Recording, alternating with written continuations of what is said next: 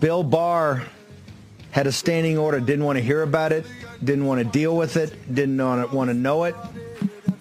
Barr, the railhead. It all goes back to Barr. Trump's Attorney General William Barr, who left right before January 20th, 2021, along with President Trump's FBI Director Christopher Wray, who is still there under Biden, should tell everything you need to know about Christopher Wray. Both of those individuals were key players in the stealing of the 2020 election. Let's break it down. We're in a situation where we have put together, and you guys did, did it for our administration, the President Obama's administration before this. We have put together, I think, the most extensive and inclusive voter fraud organization in the history of American politics.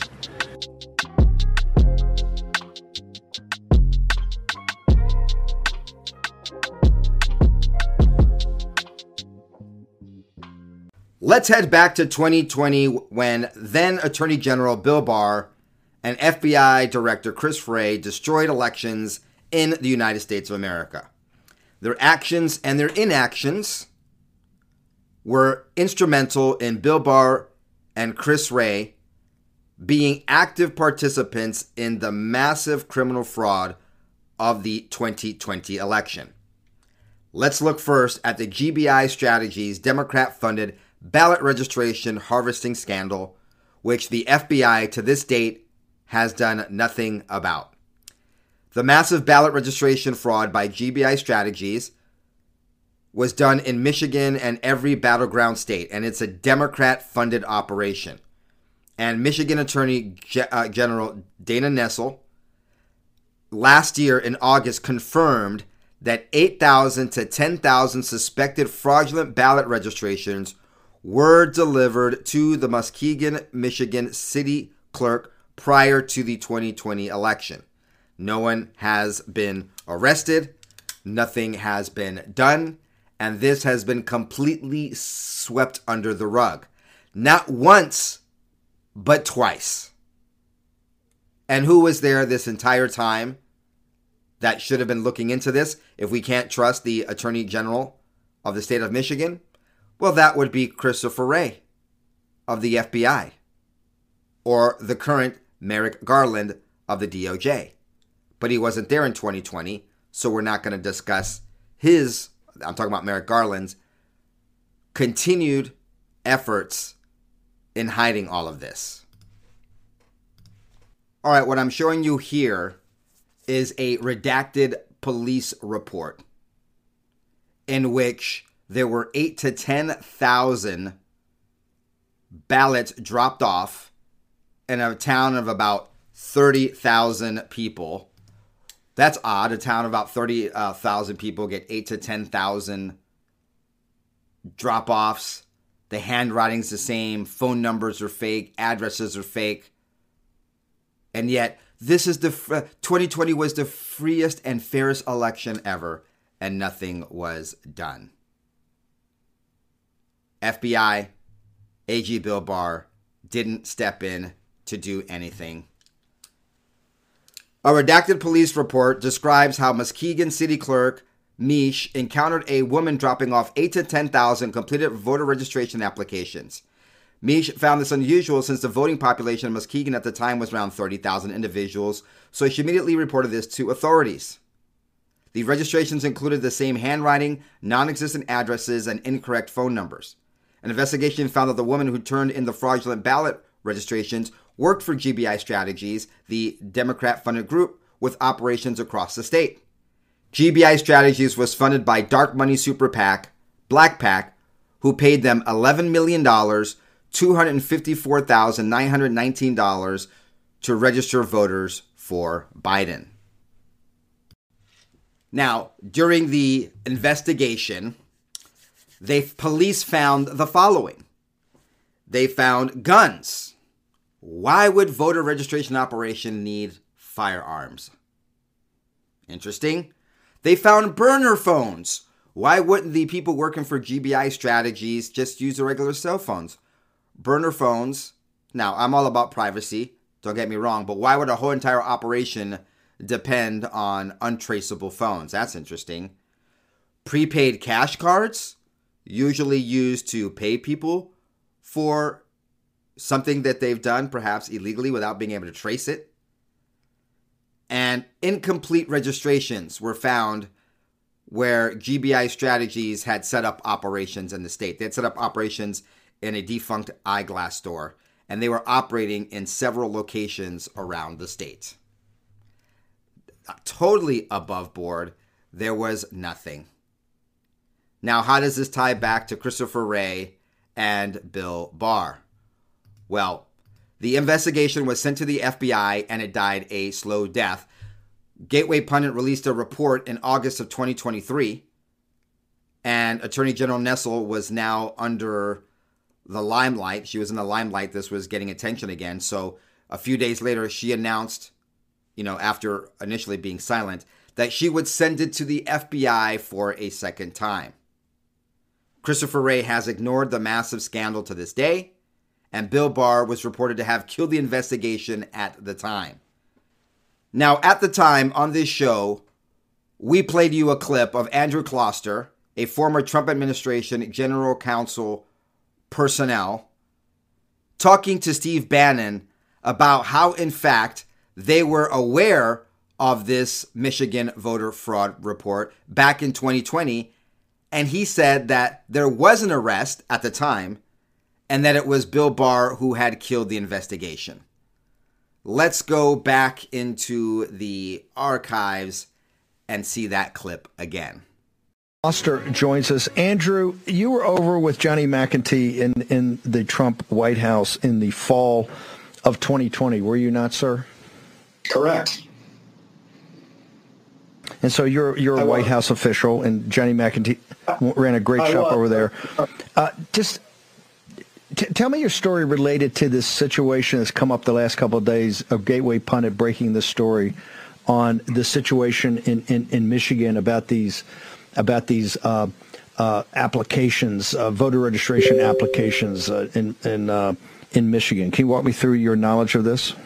Sure. So it was kind of funny. I, I, I saw GBI strategies on a tweet and I immediately went down the rabbit hole because it brought back a lot of memories of the waning days of the Trump administration. So this was right before the election 2020. I was in the White House. I was also uh, at the uh, Office of Personnel Management. So I was like the main personnel attorney government wide and hatchet man and all of that.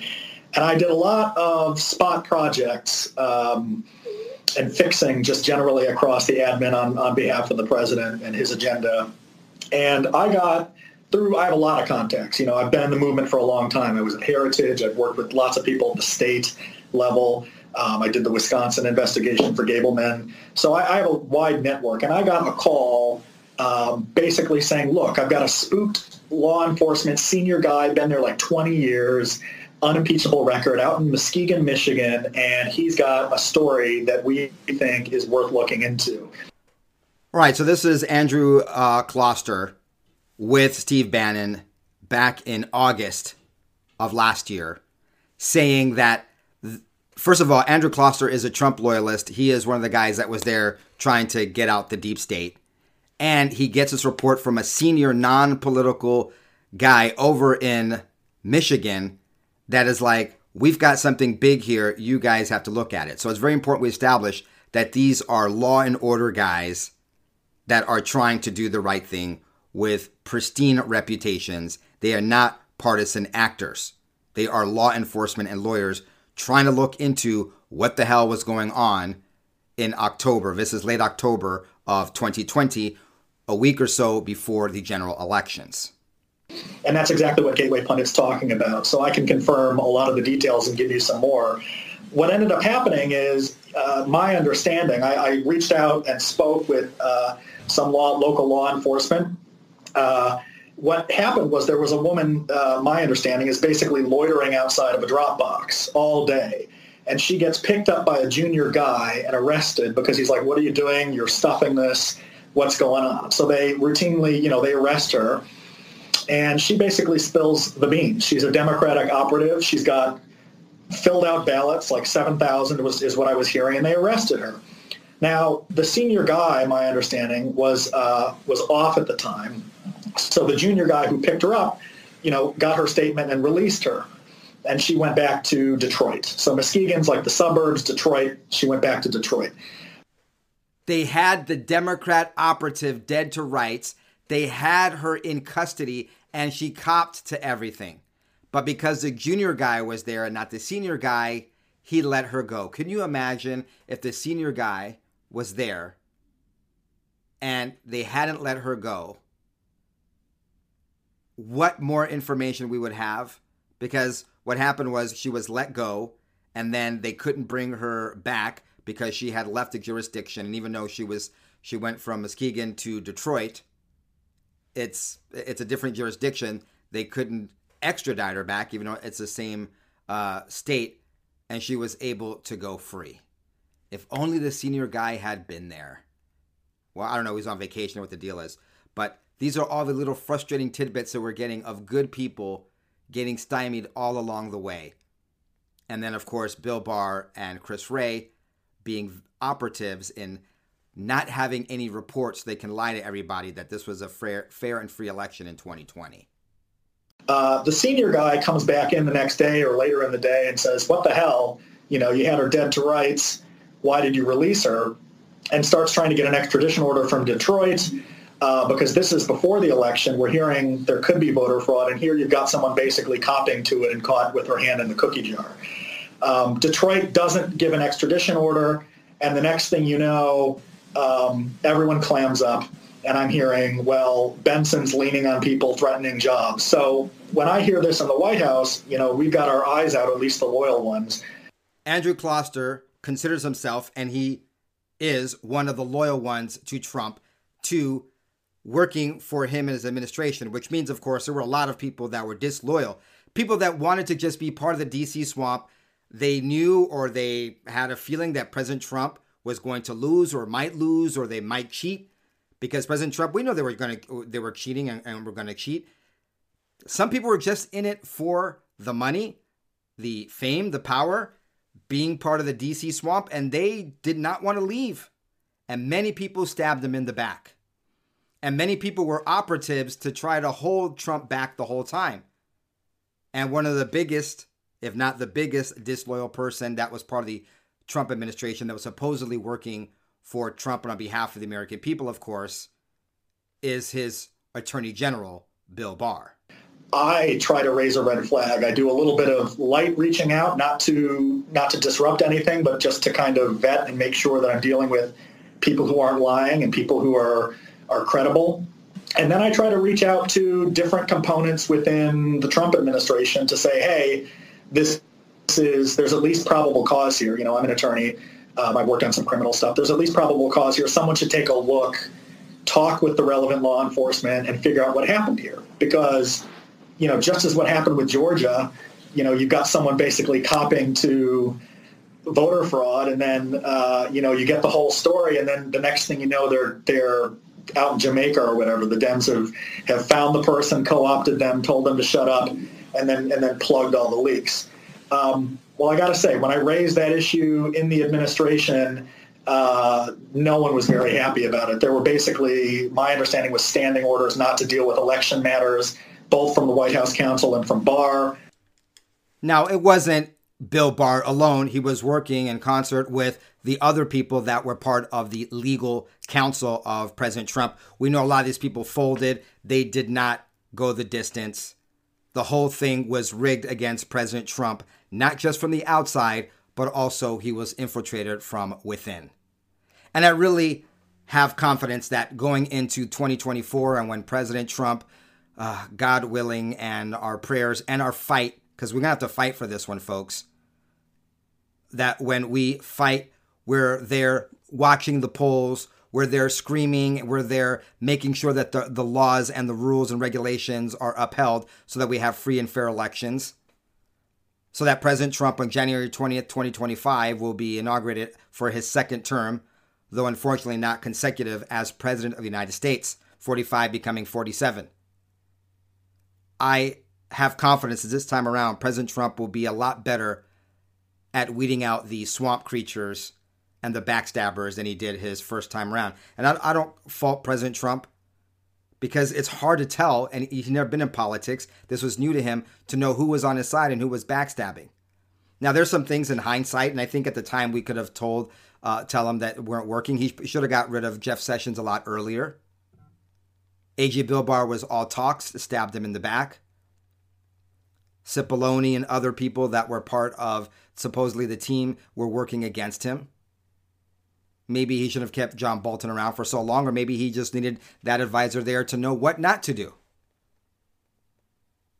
And I, I think he should just have a litmus test. I've mentioned this before. He should have a litmus test of who gets to work in his new 2025 uh, and forward administration. And one of the first questions he should ask is was it do you believe the 2020 election was stolen? And if they say no or they're hesitant, they shouldn't be part of the administration. There should be other tests as well. That's a test I would uh, pass. And I could see myself uh, passing to be part of the Trump administration. Uh, I'll be honest with you, I have no desire to be a legislator or work in D.C. in any capacity. But if I were tapped to work with the uh, as part of the Trump administration and the second one, I would take that up in a heartbeat. I happen to know Barr's uh, chief of staff Will Levi because I had I had worked at Heritage and run a uh, a lunch basically for Senate staffers, and he had he had been a Senate counsel when I was there, so I knew him. You know, I called him up and tried to put the flag up into the to the voting rights section, uh, CRD, uh, DOJ, and and White House counsel in a couple different places, and got stiff armed. Uh, and then you know later on hear from uh, Johnny and others that basically then the White House counsel swoops in and starts screaming, you know, what the hell are you guys doing? Um, so that's that's really the nuts and bolts of it. Uh, see see a lot of fire, try to raise the flag, and get smacked down by weak Republicans in the deep state. I love how people on the left, who let's say in the media or what have you, they're not in government, they say this whole idea of a deep state of an administrative state, of an unelected bureaucratic state, is all conspiracy theory of right wingers. But you have someone who actually worked in President Trump's administration letting us know that there's a deep state. And folks, it's not just in Washington. This swamp is deep. Its tentacles even go to the different states. That's why this woman who was caught was immediately protected. So when did this roughly occur? We heard from the Hofts, their investigation, and, and Patty McMurray in the documents they had, the police report shows this is in October of 2020, before the election. I just want to be as precise as we can with you. When did you? When did this first come to your attention? So it looks like you know. I looked at the Gateway pundit thing. It looks like the incident might have occurred on October 8th, but I was getting uh, calls maybe two weeks later. So this is like you know, the last communication I think I have on it is like the 29th of October, at least with the sources. Um, but yeah, so this this occurred in sort of early October, and this woman got arrested. She's a apparently a known Democratic operative. Got released back accidentally, went to Detroit, and then uh, bizarrely, because you know, in a state, if you're arrested, you know, if you're in one city and you need to get an arrest warrant in some, another city in the state, that's usually pretty easy it's it's extradition, but it's it's pretty easy because it's in one state. But just Detroit, I guess, just declined to to pick this woman back up. She was very much protected. Oh, the deep state is very deep. Remember in Detroit, the TCF was it the TFC? I think it's the TCF Center. It's now the Huntington Center, but it was the convention center there in Detroit where they had the whole entire operation to rig the election in the state of Michigan through Detroit and obviously in other places in the state as well, as we've been covering over the last few days. And the deep state is deep in every state. For instance, uh, one of the people that was part of the cover up is Jocelyn Benson, the Secretary of State of Michigan. Kind of like how we have Rat Rat Bassettberger, Rat Raffensperger in Georgia, also part of the machine. The machine meaning state secretaries of state and people in high positions that are part of the whole rigging operation of the 2020 election. Now, for you, this is still earlier in the episode, but at the end of this episode, I remembered that Steve Bannon also spoke to the Hoft brothers about this after speaking to uh, Andrew Kloster. And this is, uh, and I'll and I'll play that at the end of this episode.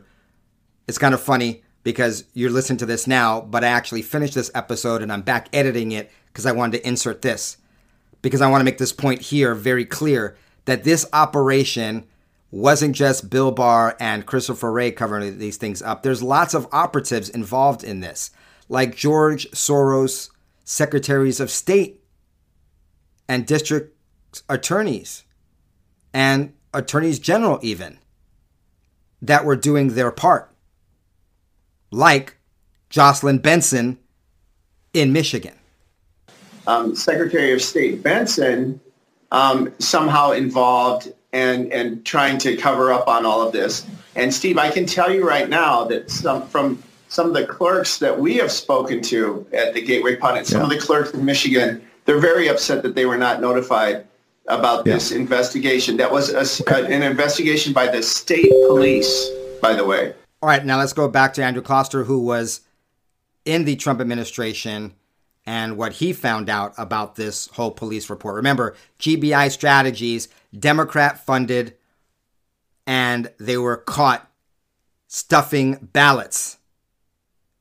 Stuffing ballots. We'll get to that Jim Hoft uh, or Joe Hoft part at the end of this episode. But think this is an active rigging of the elections caught by state police in Michigan and covered up and ghosted and no one did anything thanks to all the way in DC, Bill Barr, the FBI doing nothing, Chris Wray, Secretary of State Jocelyn Benson is in on this as well. So this happened in October. Um, and then I remember seeing a very watered down cover up uh, police report or, or public statement by the Muskegon police later, which didn't say anything about them being actual ballots, kind of watered it down to say it might have been blank applications or something like that, which is still shady. Uh, but they watered it down and kind of buried the story to cover up to cover up the fact of the arrest. But to me, the main thing was that uh, Benson got involved and that she was leaning on these senior people in the county, which is a public corruption issue. You know, you're not allowed to cover up for a crime uh, and threaten people's jobs and say don't don't investigate crimes. That's that's unlawful. Now we've seen a lot of lawlessness when it comes to uh, elections and election fraud, not just in 2020 but 2022, coming from many of these secretaries of state. Obviously, you have the aforementioned Jocelyn Benson. You have Brad Rat Bastardberger, which has been part of the cover up. You have uh, Katie Hobbs, who totally stole the election for herself as governor in 2022. And then, of course, we know that we have some of these Secretary of States have been operatives trying to keep President Trump off of the ballot. Think Colorado. So, this lawlessness and these operatives put in as secretaries of state and their actions against the law and the Constitution continue even to today in 2024. I just uh, want to make sure, and you raised the flag with people at uh, at Justice at DOJ that, Correct. or at least were in areas or connected to areas that could have looked into this in October of 2020. Correct? Oh, absolutely. Uh, I mean, for example, you know, I did a lot of the, I did all of the senior uh, loyalty tests uh, uh at the Department of Justice. You know, interviewing people like Jeff Clark or whatever. Um, really, just to, it wasn't loyalty tests, but so I knew a lot of people over there, and I knew people in the Civil Rights Division, which is relevant. And we actually had a couple of career folks uh, that were over there, and so I spoke with them as well. Um, and the signals I got both through the White House and through the Department of Justice and through the careers of the Department of Justice, it was it was the same story over and over again. Leadership is not interested in this. We're not even going to make a phone call. And it was very much worth a phone call to, you know, 20-year veteran law enforcement in a state who says, we have evidence of a crime that's relevant to federal jurisdiction. You'd think you'd give them a phone call. But no, they had no interest in it. Of course, no one was making phone calls, no one was following up. The machine, the establishment, which includes RINOs and people in the Trump sphere, were all in on the rigging. Nothing was going to get investigated. Nothing was going to be done. Everyone was paying their part, playing their part, or compelled to play their part through blackmail, through threats, through promises of staying in Washington even after President Trump wasn't there. Everyone was playing their part to continue the status quo to come back into power by rigging the election against President Trump. The rigging was in, and it's so sad. You know, it's a miracle that President Trump did anything with so many backstabbers. It was force of will, it was God Almighty, it was our prayers and the action and support that President Trump got. But it really is a it would be a huge miracle if President Trump got a few things done, but he got a lot done, even with all of this animus and fighting against him from within. But maybe they just had enough and they want to just go along with the rigging of the election so they wouldn't have to fight Trump so hard. They could just be part of the swamp and everyone could be beating to the same drum, which of course is detrimental to our constitutional republic. So, so, so it, it, I'm gonna leave Cipollone in the White House counsel for a second, but so when you hear in the media reported in depth that that Barr sat in the Oval Office and told the president he had asked for reports from the field offices, Detroit and, and the U.S. attorneys in, in Michigan being one, and he had asked in Georgia and all these states, including Pennsylvania, and that they he got reports back. He has reports, and reports came back that there was no voter fraud whatsoever, right? When he says that, you would say that that would be a lie? Well, I'm a bureaucrat at heart, and I would say that's not a lie because if you cover your ears and you tell them not to make the reports, then there aren't going to be any reports, and you can uh, you can report that honestly. It's kind of like the old saw about Harriet Tubman's dad blindfolding himself so he could say he didn't see his daughter. Right?